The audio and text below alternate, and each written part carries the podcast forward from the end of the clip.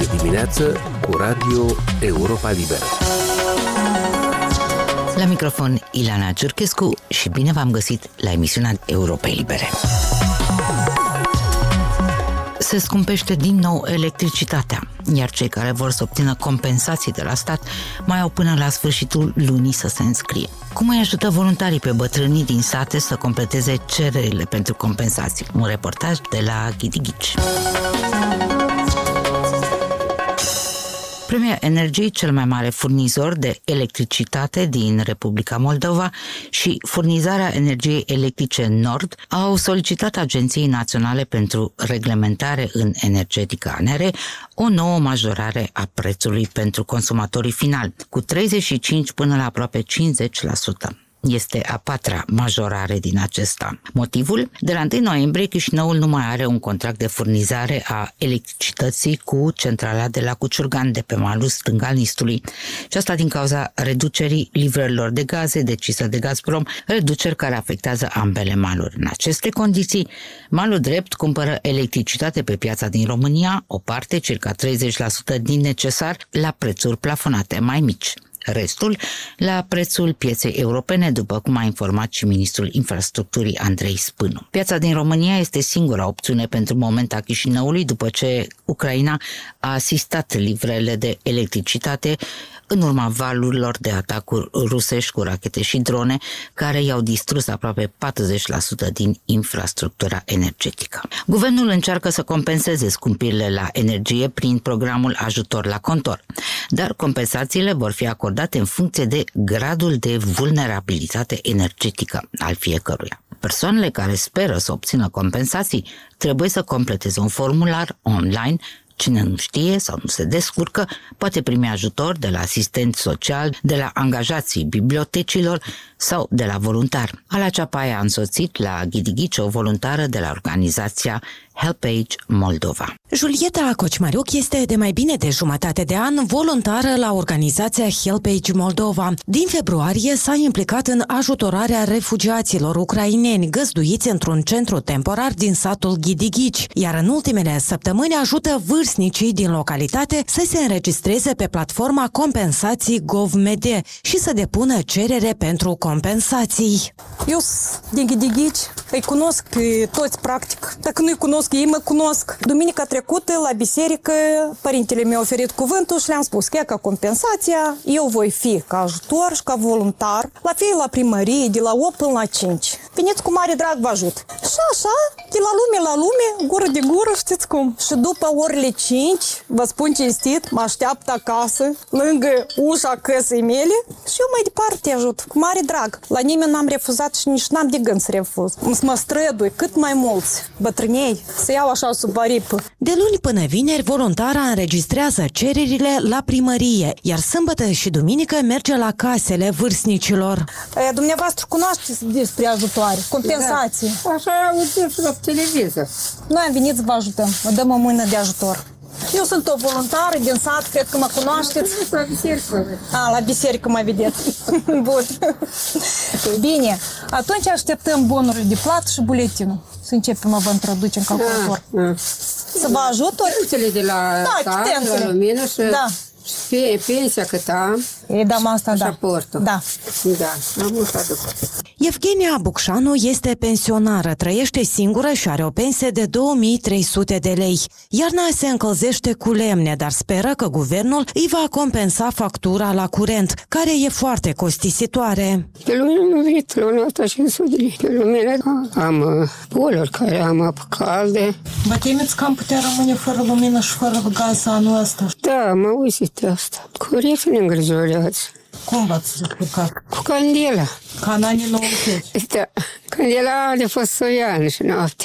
Voluntara Julieta Cocimariuc spune că înregistrarea pe platforma compensații GovMD și depunerea cererii sunt proceduri simple, dar se adresează după ajutor nu doar vârstnicii și cei care nu au computer sau acces la internet, ci și tinerii care, din vari motive, nu se descurcă. Maria Bulgaru, o localnică din sat, mi-a spus că a încercat de câteva ori, dar fără succes, să se înregistreze pe platformă. Am încercat și nu pot. Nu se primește. Și de asta am venit, că ei ne-au spus că o să vin și o să ne ajute. Mulțumesc că m-au ajutat, să-i dea Domnul sănătate, succese și să mai ajute pe lume. Până acum, peste 330.000 de cereri online au fost înregistrate individual sau cu ajutorul voluntarilor, asistenților sociali și bibliotecarilor pe platforma compensații.gov.md.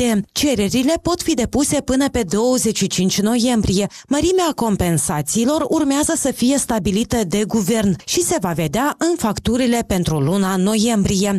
Din Chișinău, Ala Ceapai pentru Radio Europa Liberă.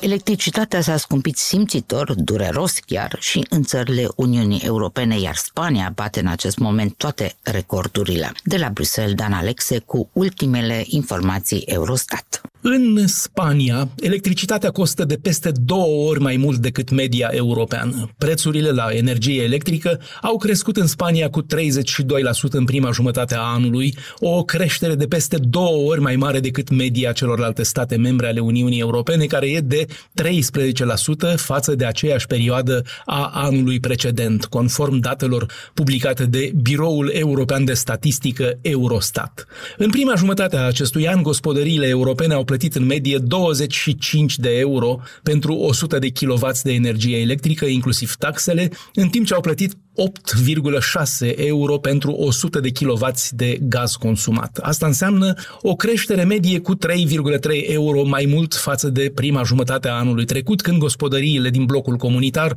au plătit 22 de euro pentru 100 kW de energie electrică și un plus de 2 euro pentru costul gazelor naturale față de aceeași perioadă a anului trecut, când au plătit 6,4 euro, arată datele Eurostat. Cehia este țara din Uniunea Europeană care a văzut prețul electricității crescând cel mai mult în primul semestru al anului în curs, cu 62%, în timp ce Estonia este țara care a înregistrat cea mai mare creștere de preț la gaze, cu numai puțin de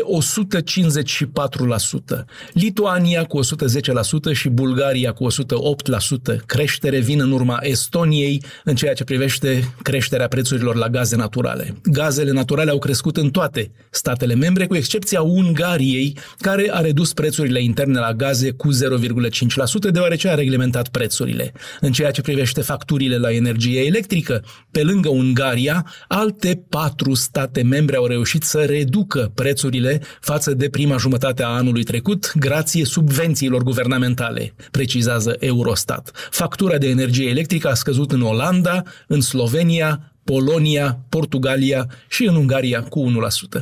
În termeni absoluți, gospodăriile din Uniunea Europeană care au plătit cel mai mult pentru consumul casnic de energie electrică în prima jumătate a anului sunt Danemarca, Belgia, Germania și Italia. Oficiul de statistică al Uniunii Europene, Eurostat, indică invazia Ucrainei de către Rusia drept una din principalele cauze ale creșterii prețurilor la energie. Bruxelles, Dan Alexe pentru Radio Europa Liberă. Mulțumesc, Dani. Comitetul Parlamentar de Asociere Uniunea Europeană Moldova, reunit pe 1 noiembrie la Chișinău, a adoptat o declarație în care cere Uniunii Europene să înceapă negocierile de aderare cu Republica Moldova cât mai repede după îndeplinirea celor nouă recomandări sau condiții puse de Comisia Europeană când a acordat Republicii Moldova statutul de țară candidată. Eurodeputatul român Siegfried Mureșan, copreședinte al reuniunii, a remarcat faptul faptul că Moldova a reușit, citez, într-un timp foarte scurt, să adopte un plan de acțiuni pentru implementarea celor nouă recomandări, iar dacă mai sunt eventuale condiții suplimentare, a spus uh, Mureșan, înainte de deschiderea negocierilor de aderare, acestea ar trebui comunicate Chișinăului cât de curând. Cristina Păpușoi a încercat să afle cât de aproape este cu adevărat Republica Moldova în acest moment de o posibilă deschidere a negocierilor de aderare, care în sine nu sunt și garanția pentru o admitere rapidă. Domnule Mogâldea, la ce etapă sunt totuși autoritățile de la Chișinău uh, la îndeplinirea acestor condiționalități care țineau în mare parte de justiție, combaterea corupției sau dezoligarhizare? Suntem la o etapă incipientă, deci planul de acțiuni pentru implementarea acestor uh, măsuri a fost adoptat la începutul lunii august și acolo au fost stabilite niște termene de implementare pentru fiecare din acțiunile care sunt uh, cerute de către Uniunea Europeană. Termenul limită pentru implementarea tuturor acțiunilor este luna iulie anului viitor. În cazul în care acest lucru se va întâmpla și vom reuși să atingem acest deziderat, atunci putem uh, miza pe accelerarea procesului de aderare la Uniunea Europeană și pe obținerea unei decizii favorabile pentru deschiderea negocierilor de aderare. Dar, în același timp, trebuie să fim realiști și să recunoaștem că măsurile care țin de independența justiției, reformele anticorupție, vor necesita eforturi destul de largi din partea autorităților și s-ar putea ca aici să fim nevoiți să amânăm un pic termenii pe care i-am stabilit, în sensul în care procesul de eh, pre-vetting și vetting, de exemplu, din cele pe care le vedem la ora actuală, ar putea eh, suferi câteva amânări respectiv planul de acțiune ar putea fi revizuit la o anumită etapă. Acest plan de acțiuni pentru implementarea măsurilor a fost elaborat de către Guvernul Republicii Moldova. Noi singuri ne-am setat acest termen limită pentru implementarea planului de acțiuni. Nu stă Uniunea Europeană pe noi cu lupa ca să urmărească dacă reușim să avansăm cu o viteză accelerată sau una medie, și mai degrabă ține strict de responsabilitatea noastră de a reuși să facem lucrurile cât mai rapid și eficient.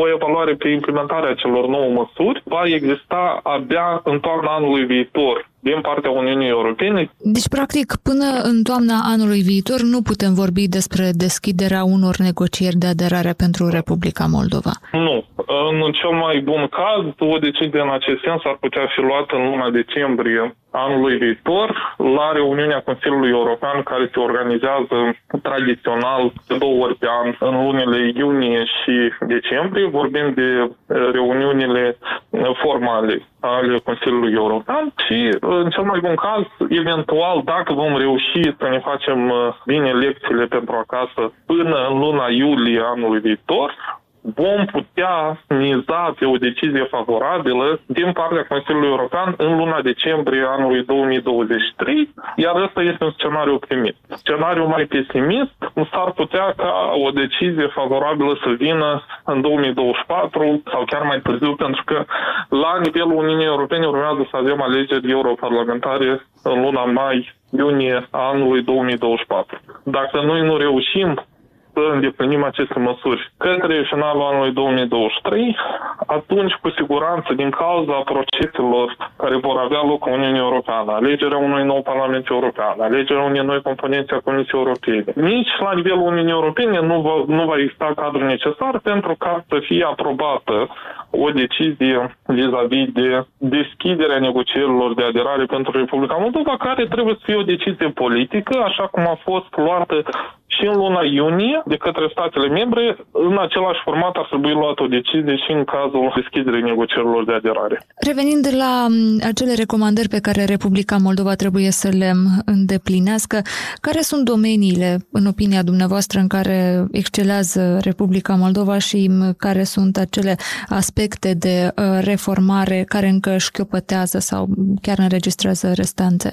Cred că uh, domeniile în care am reușit să obținem câteva progrese vizibile țin de reforma justiției și acest mecanism de pre care totuși deja e funcțional. Deci avem uh, niște dotare pentru Consiliul Superior al Magistraturii care se află astăzi la examinare, în proces de evaluare uh, și așteptăm ca rezultatele de fapt să fie publicate către începutul anului viitor. Procesul nu decurge atât de repede pe cât ne-am dorit noi. Un alt domeniu pe care vreau să-l menționez ține de reforma electorală. Dacă nu mă înșel, e măsura numărul 2 din cele 9. Aici deja în prima lectură a fost votat au fost votate modificările la codul electoral și urmează și în a doua lectură. A fost Mihai Mogâlda, director adjunct la Institutul pentru Politici și Reforme Europene de la Chișinău, intervievat de Cristina Popușoi. Ne apropiem de final. Ileana Gerchescu vă mulțumește pentru atenție. Puteți asculta toate emisiunile Europei Libere și pe internet la moldova.europalibera.org sau puteți descărca aplicația Europei Libere ca să ne ascultați când vreți și unde doriți. Ne găsiți și pe rețelele de socializare, pe Facebook, pe Instagram sau YouTube.